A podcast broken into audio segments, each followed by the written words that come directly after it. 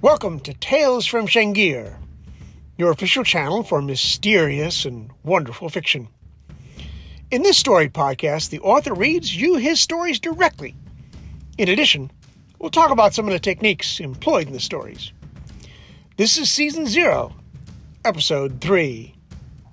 This 350 word story is part of a form called Flash Fiction. This story is copywritten in 2020. Read more at lcrwriters.org slash dswb. This particular story is a humor story. I really like the funny ones. They're hard to write, but they do have a little bit of a snap to them. This one is called Moth to a Flame. There's nothing quite so sweet as the anticipation of a kill.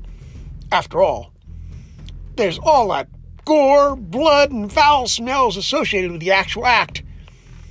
I think the most important thing to remember is the final words of Zeus Albert Nugent O'Flannery Johnson before being eviscerated by a rhino he was hunting.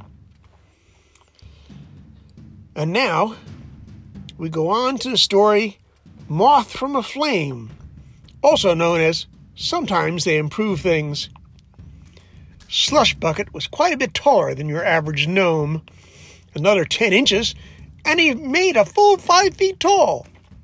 But it wasn't his height that made him the star of the gnomish community, it was his talent. He was a spark. The unstoppable desire to invent. Why, few gnomish warriors would dare to venture out into the field without one of his self loading crossbows although the rear firing longbow was also a favorite of those who were inclined to retreat at the battle's onset. And the boomerang glaive. There's a weapon with tales to tell. The kind of stories capable of rattling the teeth out of your grandmother's head. His assistants, Greedle and Slop, bent forward to see what he was working on. The lab was filled with the smell of burning hair but it was only because Slush Bucket was leaning a little too close to the Bunsen burner. Slop was kind enough to move his hair out of the way, not because she thought he was so good looking, but because the odor was a bit overpowering. But it wasn't merely Slop and Greedle in the lab today. Half the hamlet was crammed into any open space they could find. Today was the day Slush Bucket had promised to invent something everyone would need. The sound of shuffling feet and full blown allergy wheezes were enough to keep any inventor from their work. But Slush Bucket muddled on. The gnomish infantry was desperate for a new weapon of war. The orcs and their ogre allies were tromping around gnomish territory like a bull elephant after a hunger strike.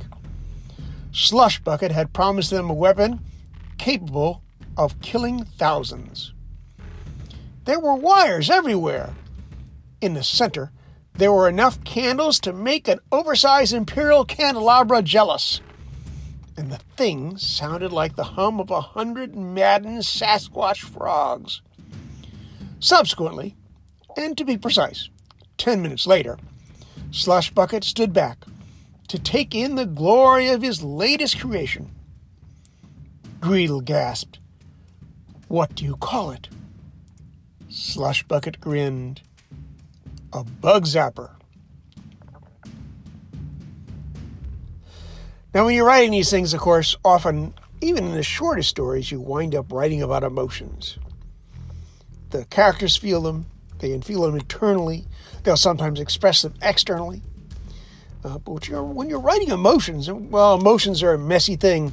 They tend to take a toll on the person experiencing them and especially when they're exhibited in public.